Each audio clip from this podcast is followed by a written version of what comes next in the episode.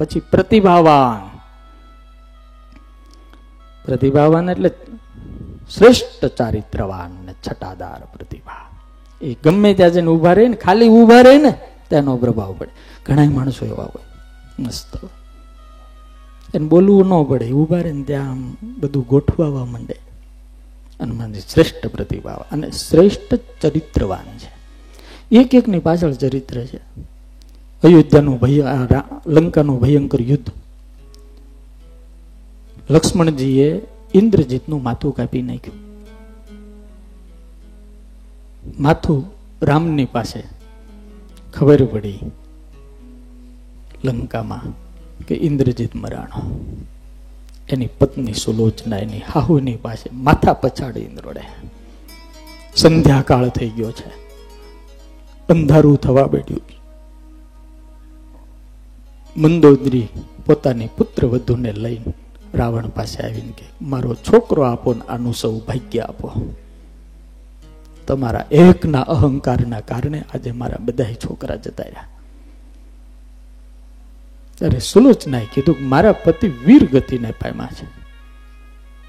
મને એનું માથું લાવી આપો.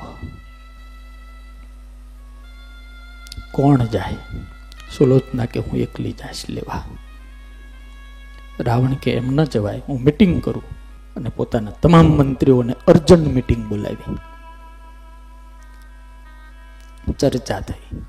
એક પછી એક મંત્રી બોલવા માંડ્યો, ક્ષત્રિય, શત્રુઓની છાવણી છે અને સુલોચના સ્ત્રી છે અને એકલા ન જવા દેવાય. એક એક જણાએ અભિપ્રાય આપ્યો.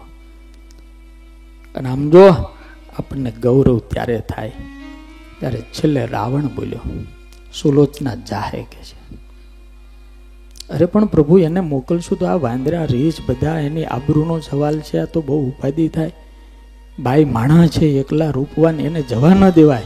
ત્યારે રાવણ એટલું બોલે છે કે જેના સેને, જેની સેનામાં હનુમાન જેવો શ્રેષ્ઠ ચરિત્રવાન હોય ને, તો એકલી સ્ત્રીને જવામાં વાંધો નથી યાર.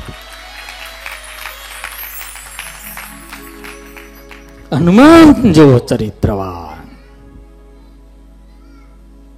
ઉર્ધ્વ રહેતા નિષ્ઠિક બ્રહ્મચારી છે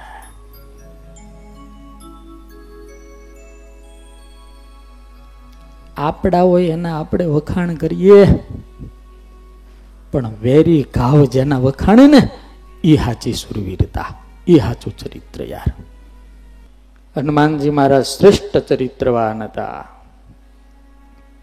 રાવણને જેના ચરિત્રનો ભરોસો હતો રાવણને પણ આવા ચરિત્રવાન